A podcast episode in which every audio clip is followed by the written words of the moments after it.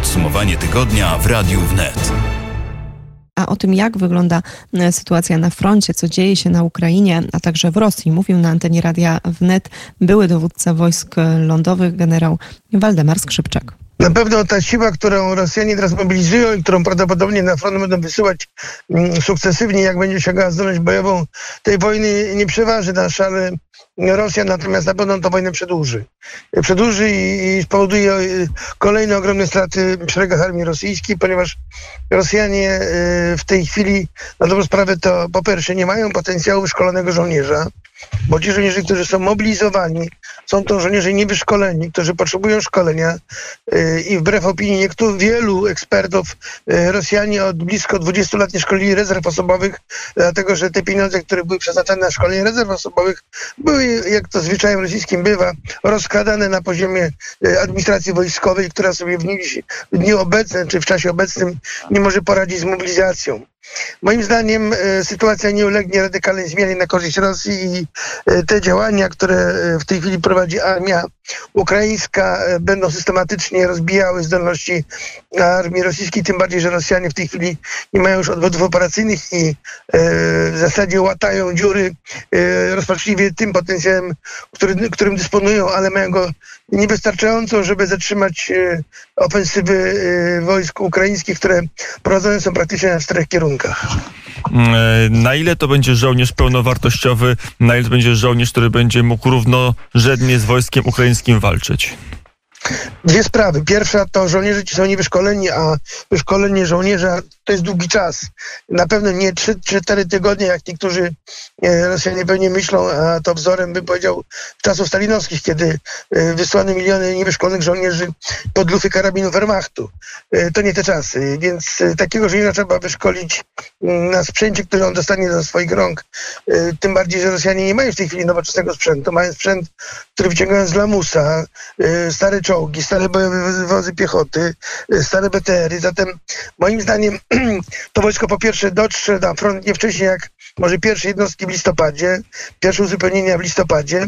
Drugie, to, to wojsko w konfrontacji z armią ukraińską doskonale wyposażoną i świetnie wyszkoloną w polu nie ma szans. W związku z tym moim zdaniem e, Rosjanie mogą tylko liczyć na e, długotrwałą obronę i ewentualnie przedłużenie wojny, ale to nie spowoduje e, ich jakiegoś strategicznego zwycięstwa, bo oni żadnego celu strategicznego w tej chwili już nie są w stanie osiągnąć. Mm, na ile, ile w zasadzie żołnierzy może się pojawić za te kilkanaście tygodni, kilka miesięcy na froncie?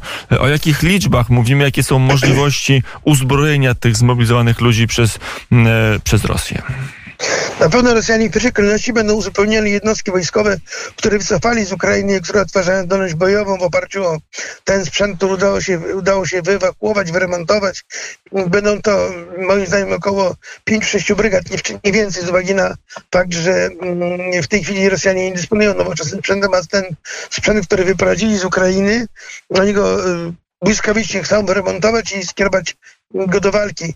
Moim zdaniem to y, w tej chwili będzie odbywało się na poziomie przygotowania batalionowych grup taktycznych mm, opartych o y, żołnierzy z rezerwy, ale szkieletem tych batalionów będą żołnierze weterani, którzy już y, na Ukrainie walczyli, bo sobie inaczej nie wyobrażam, żeby e, świeże bataliony bez e, doświadczonych żołnierzy wysłano na front, bo przecież te bataliony będą skazane na zagłady, bo to jak mięso armatnie. Moim zdaniem kilkanaście grup batalionowych mogą do końca roku przygotować Rosjanie i wysłać na front, ale przede wszystkim po to, żeby wzmocnić obronę i e, zatrzymać ofensywy armii ukraińskiej. Będą szkolili cały czas to wojsko, które zmobilizują. Trudno powiedzieć, jaki jest potencjał mobilizacyjny bo potencjał mobilizacyjny to nie tylko ludzie, ale i sprzęt, bo nie wystarczy zmobilizować ludzi, ale trzeba ich wyposażyć. Mundury, wyszkolić. hełmy, ale Dokładnie. też BWP, czołgi, Dokładnie. śmigłowce. Czy to wszystko Rosja jeszcze tak ma jest. w resursach, czy już nie ma? To znaczy Rosjanie mają jeszcze zapasy starego sprzętu, w który będą wyposażali, wyposażali tych żołnierzy. Zatem to nie będzie jakiś miażdżący potencjał, ale to będzie potencjał zdolny do prowadzenia walk obronnych, na pewno nie zaczepnych operacji. Zatem moim zdaniem Rosjanie będą szli teraz na przetrwanie, na przedłużenie tej wojny w nadziei na to, że będą jakieś rozstrzygnięcia polityczne, które y, dadzą szansę Rosji uratować twarz Putina i twarz Rosji, choć moim zdaniem coraz y, bliżej końca Rosji niż, niż, niż szans na to, że ktoś będzie chciał podać Putinowi rękę. Tak mówił na antenie Radia Wnet generał Waldemar Skrzypczak, były dowódca wojsk lądowych i przypomnę, że cała jego wypowiedź jest do znalezienia na naszym portalu www.wnet.fm. Wielka wyprawa Radia Wnet dotarła w wiele miejsc, ale między innymi dotarła do portu, do Konstancy, ale po drodze zrobiła bardzo ciekawą rozmowę na temat sytuacji Tatarów krymskich z radcą prawnym, z panią Klaudią Balint. Posłuchajmy jej fragmentu. Uh, the first time uh, Claudia Balint, yes, I'm, uh, Po pierwsze, nazywam się Klaudia Balint. the Tatar Democratic Union. Jestem radcą prawnym i reprezentuję Tatarską Unię Demokratyczną. Stowarzyszenie kulturalne grupy etnicznej Tatarów z Dobrudży. Community. Ale w Bukareszcie też mamy dużą wspólnotę. Of international Intercultural Festival. Skończyliśmy właśnie siódmą edycję Międzynarodowego Festiwalu Międzykulturowego Kurultaj. From Tatars when they meeting for any resolve problem social or Kurultaj to tatarskie słowo oznaczające wielkie spotkanie. Historycznie były to spotkania w celu rozwiązania problemów wspólnoty albo w celach wojskowych. Na tych spotkaniach promowane są trzy tradycyjne sporty. Kuresz, czyli tatarskie zapasy, jazda konna i tradycyjne łucznictwo.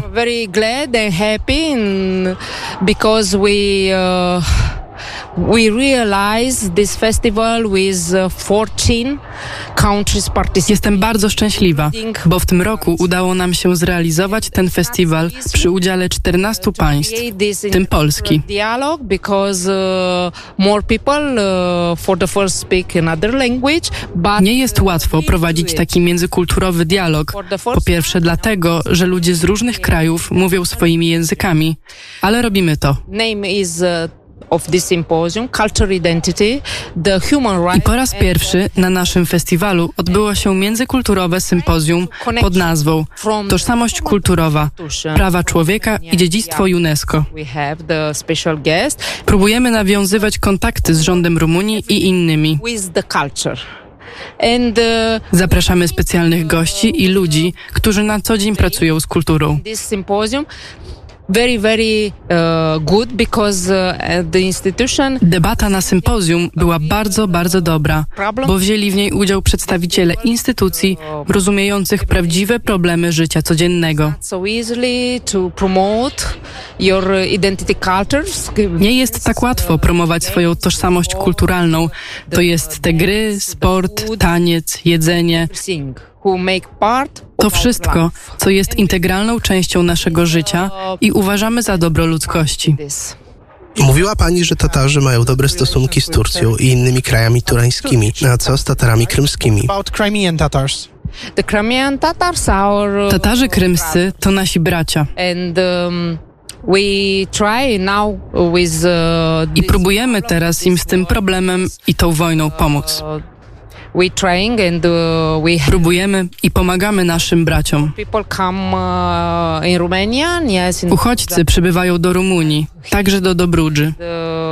the, Pomagamy im. uh, uh, uh. Niektórzy ludzie zostają tu, w Konstancy, a inni jadą dalej do Turcji. Ale mamy te więzy. Mieliśmy też przedstawicieli Tatarów krymskich na festiwalu. Był zespół. Staramy się promować tę kulturę i być zjednoczeni. I know that in Romania Wiem, że w Rumunii mniejszości narodowe mają prawo do swojego przedstawiciela w parlamencie. Czy to samo dotyczy Tatarów? the same for Tatar people. yes, uh, and the Tatar have representing uh, Tak, ale poseł Tatarów nie jest z naszego stowarzyszenia. for another association is representing uh, Tej kadencji jest w końcu poseł, bo w przeszłości nikt nie reprezentował Tatarów. have no no one was representing but don't see this.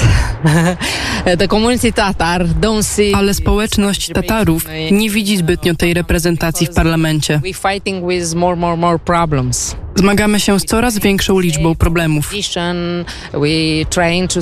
Próbujemy ocalić naszą tradycję, staramy się ratować nasz język, uh, ale nie mamy profesjonalnej pomocy tej instytucji.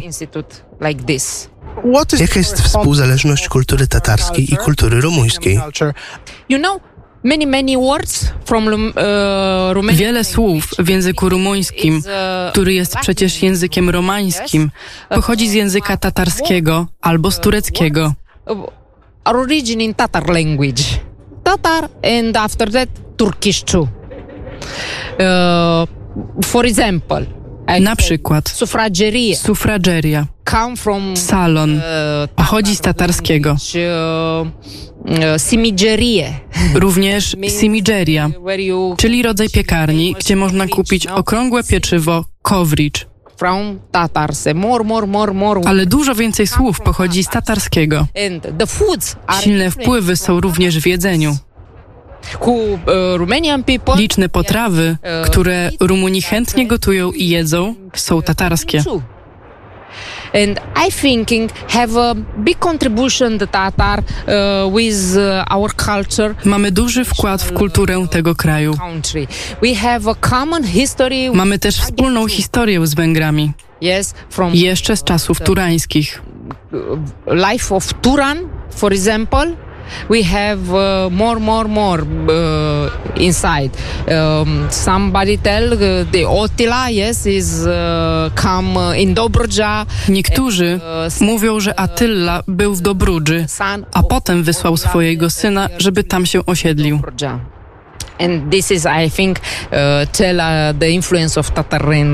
Tak więc są w Rumunii te wpływy tatarskie. the Są też silne powiązania między wszystkimi mniejszościami, and uh, także w zakresie idei uh, i praw mniejszości. Drodzy Państwo, całą rozmowę z panią Klaudią Balint, z radcą prawnym, znajdą Państwo na portalu wnet.fm.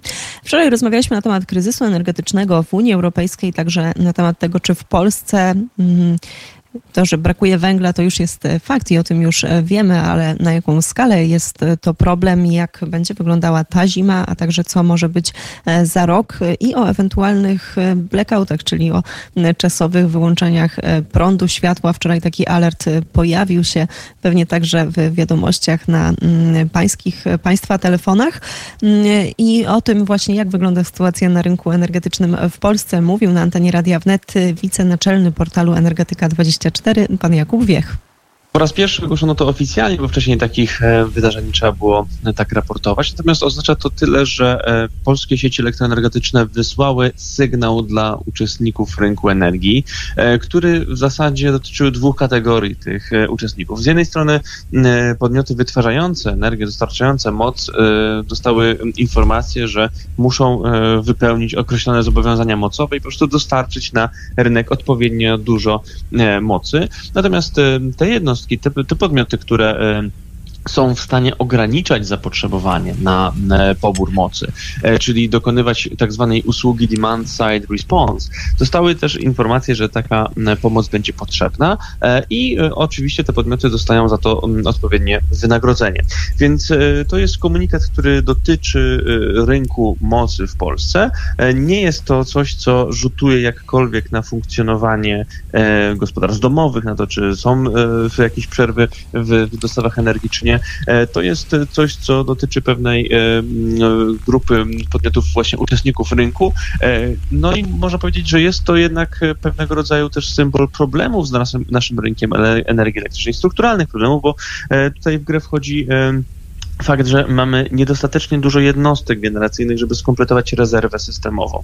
I to jest coś, co niestety jest wielkim ciężarem dla naszej energetyki. Miano- Mianowicie mamy deficyt mocy zainstalowanych, mamy niedobór tych e, mocy, e, przez co e, no niestety czasami nam ich brakuje. Takich tam brakowało też chociażby w grudniu 2021 roku, kiedy musieliśmy prosić operatorów innych państw Unii Europejskiej i w ogóle Europy, żeby nam przyszli z pomocą i udostępnili nam swoje moce. I tak e, z taką pomocą przyszły na przykład e, Czechy, Słowacja, Ukraina, Szwecja, Niemcy, więc można powiedzieć, że zaczerpnęliśmy mocy z zagranicy. No ale to tylko pokazuje, że mamy problem z własną elektroenergetyką.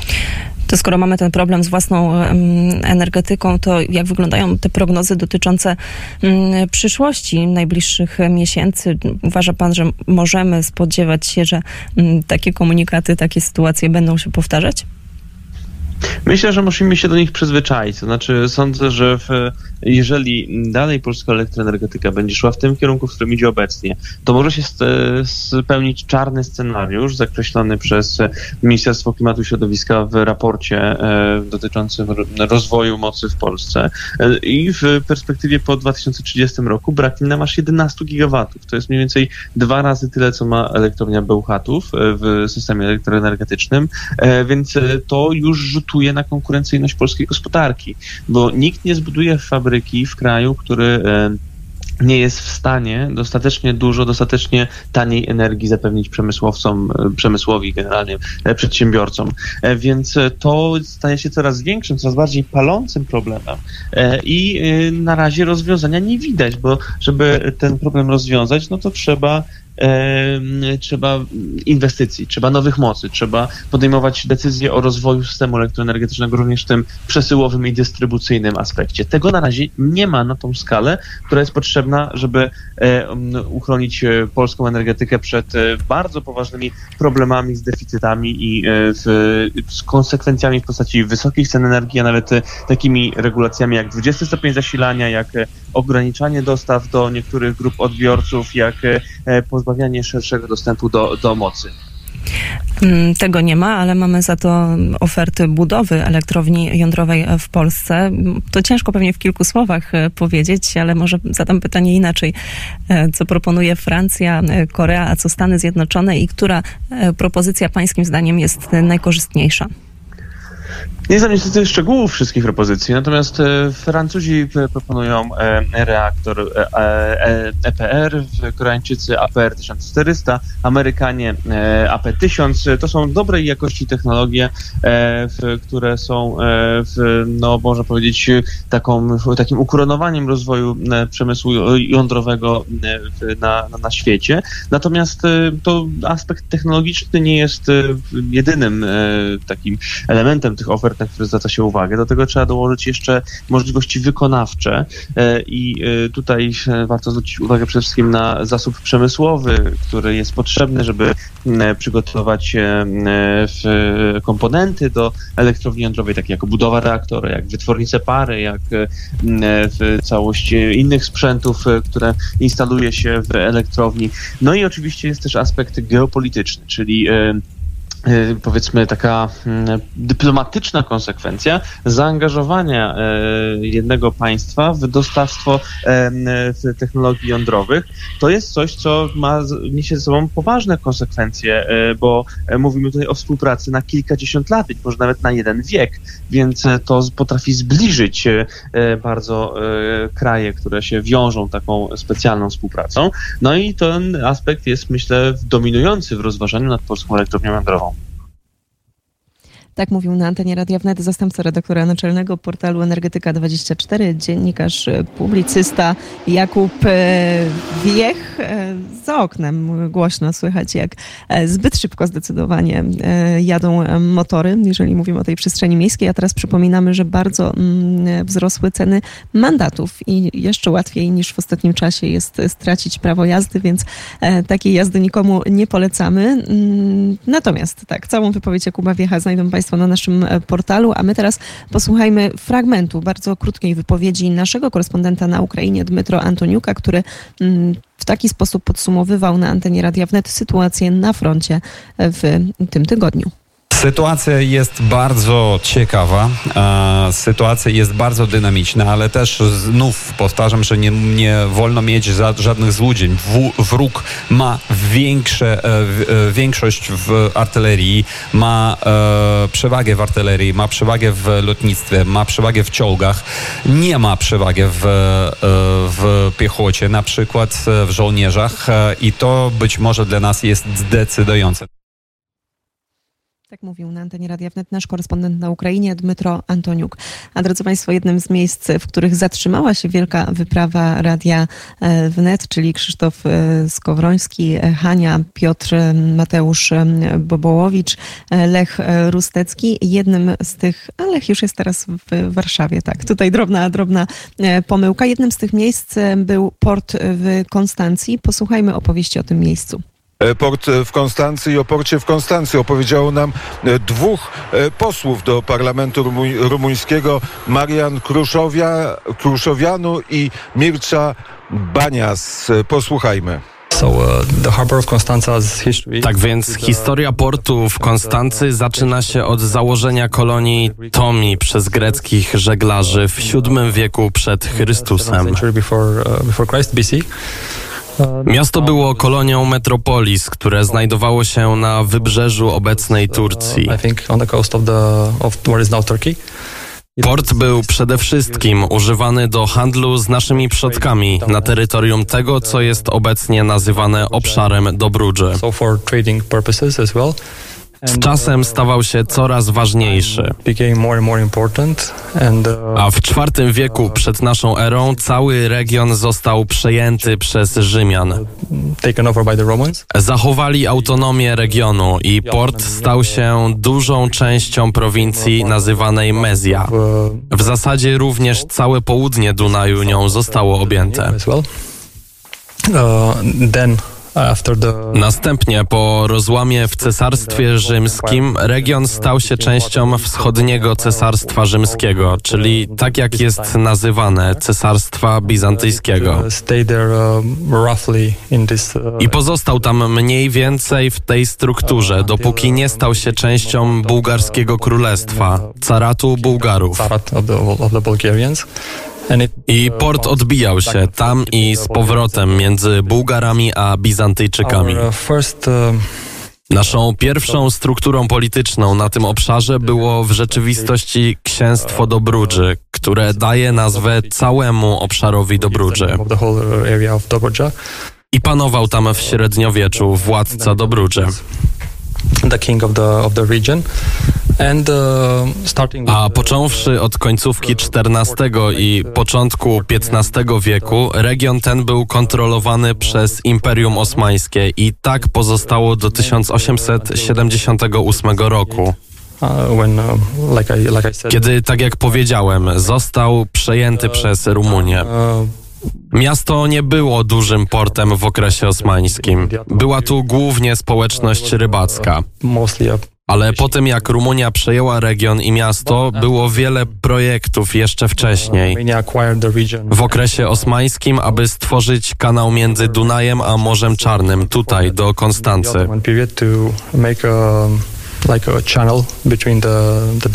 Między Czernawodą zbudowano kolej, która znajduje się po stronie Dunaju i Konstancy. Było to w połowie XIX wieku. Konstanca. Brytyjska firma nabyła prawa do budowy tej kolei i były, jak sądzę, spory w sferze politycznej Rumunii o zalety odzyskania Dobrudży od Turków. Ale niektórzy ważni politycy rozumieli znaczenie posiadania portu na wybrzeżu Morza Czarnego. Projekt rozpoczął się pod koniec XIX wieku. Najpierw poprzez most nad Dunajem, aby połączyć cały region z większą częścią Rumunii. Most nadal stoi. Jest w Czernawodzie. Myślę, że już Państwo go widzieli. Stary most, jak go nazywamy. W rzeczywistości jest to zespół trzech mostów nad kolejnymi dwoma ramionami Dunaju, ale największy znajduje się przy Czernawodzie Czernowodzie. Kilka lat później, po tym, pod koniec XIX wieku, budowa portu rozpoczęła się przez tego samego inżyniera, Angela Saliniego. Angel Saligny. Był inżynierem, który zaprojektował plany portu. Projekt pochłonął dużo pieniędzy i 12 lat zajęło jego ukończenie. W 1907 roku port w Konstancy został oficjalnie otwarty z latarniami morskimi. Cała rodzina królewska przybyła, aby zainaugurować ten nowy port i on tylko rozrastał się w latach, które nastąpiły później.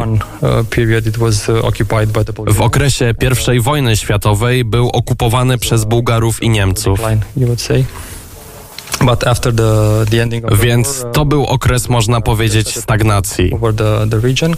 Ale po zakończeniu wojny, kiedy Rumunia odzyskała kontrolę nad regionem, nowe kierownictwo polityczne kraju zainwestowało dużo na przedmieściach. Głównie dlatego, że był to nasz główny punkt eksportowy. Tak więc większość naszych zbóż i dostaw ropy była sprzedawana na Dunaju i Morzu Czarnym przez Konstancę. Stał się jednym z najważniejszych portów, konkurujący z Odessą o miano największego portu eksportowego. Podsumowanie tygodnia w Radiu Wnet.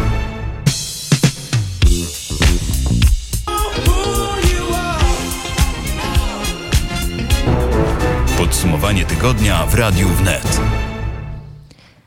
Drodzy Państwo, mamy godzinę 15.52, to znaczy, że wracamy do podsumowania tygodnia w Radiu Wnet. Jednym z przystanków Wielkiej Wyprawy Radia Wnet były e, Węgry. Tam przeprowadziliśmy wywiad z rzecznikiem Chrześcijańsko-Demokratycznej Partii e, Ludowej, z panem e, Lorinkiem Naską, który mówił między innymi o relacjach Polski i Węgier z Unią Europejską. Podjął także temat stosunków w Grupie Wyszehradzkiej w dobie wojny na Ukrainie. Posłuchajmy fragmentu wypowiedzi.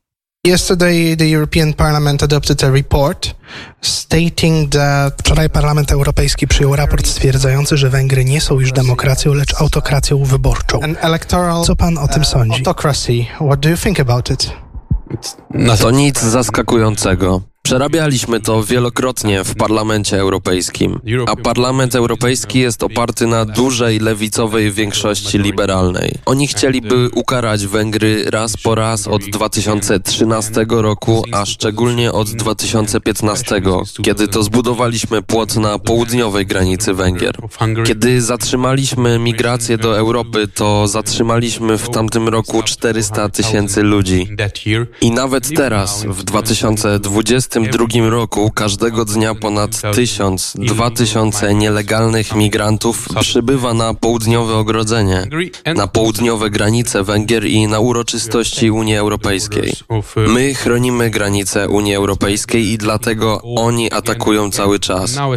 A teraz w szczególności naszą ustawę o ochronie dzieci przed propagandą gender w szkołach i w przedszkolach.